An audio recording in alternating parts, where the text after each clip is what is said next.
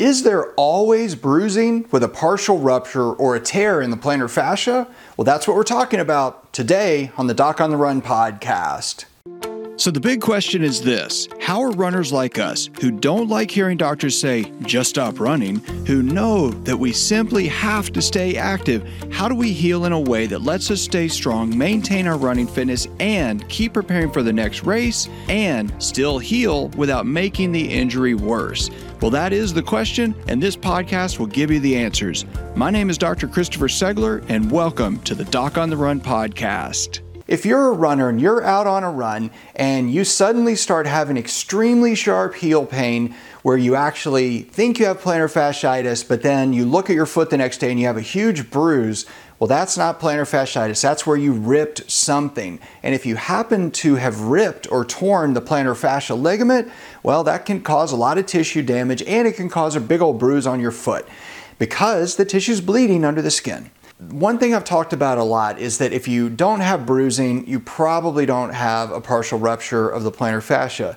That's sort of true, but it's a partial truth. The reality is is that you will get bruising in most cases if you actually have a full rip of the plantar fascia, even if it's just partially ripped, but it's ripped all the way across because it's going to bleed. But sometimes you can actually get a small rip or a tear on the inside of the fascia and if you're wondering what that would look like, a simple analogy is if you took a big, thick rubber band and you stretch it really aggressively over and over and over, and then you pull it out and stretch it so that it's almost about to break, and you hold it up and look at it in the light, you may see these little wavy things on the inside of it where the rubber has actually pulled apart and torn on the inside of the rubber band.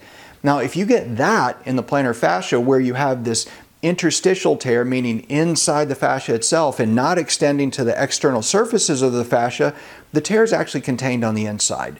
And so it doesn't bleed and produce a bruise like when you rip the side of the fascia.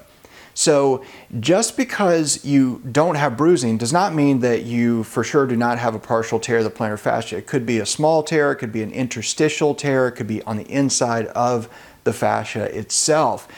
What really clues in more than anything else that it's a partial tear is the excruciating onset of pain. Now, that can be other things too, but it's probably not plantar fasciitis, particularly if you see a bruise.